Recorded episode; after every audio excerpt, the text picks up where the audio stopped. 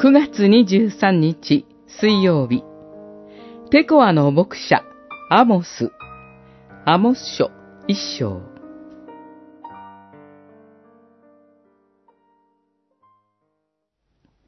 テコアの牧者の一人であったアモスの言葉。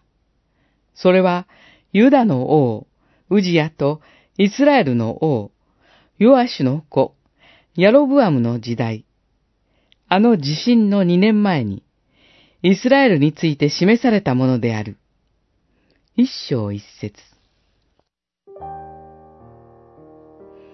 テコアとは、ベツレヘムの南10キロほどのところにあるユダの地域です。ユダ出身のアモスですが、北のイスラエル王国についての主の御言葉を主に取り継ぎます。もちろん、南のユダ王国についての主の御言葉も取り継ぎます。ユダの王ウジヤとイスラエルの王ヨアシュの子ヤロブアムの時代と言いますから、紀元前760年くらいのことです。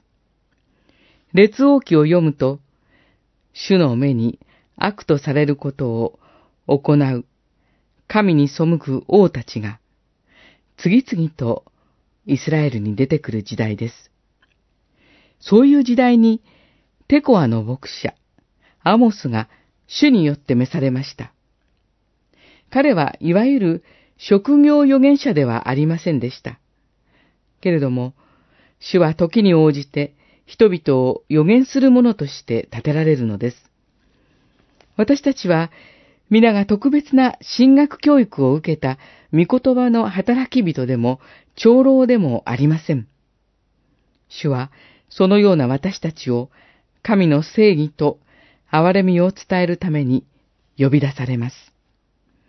今日も神の公平、正義、憐れみ、愛を証しするために、私たちはそれぞれの持ち場に召されて使わされていきます。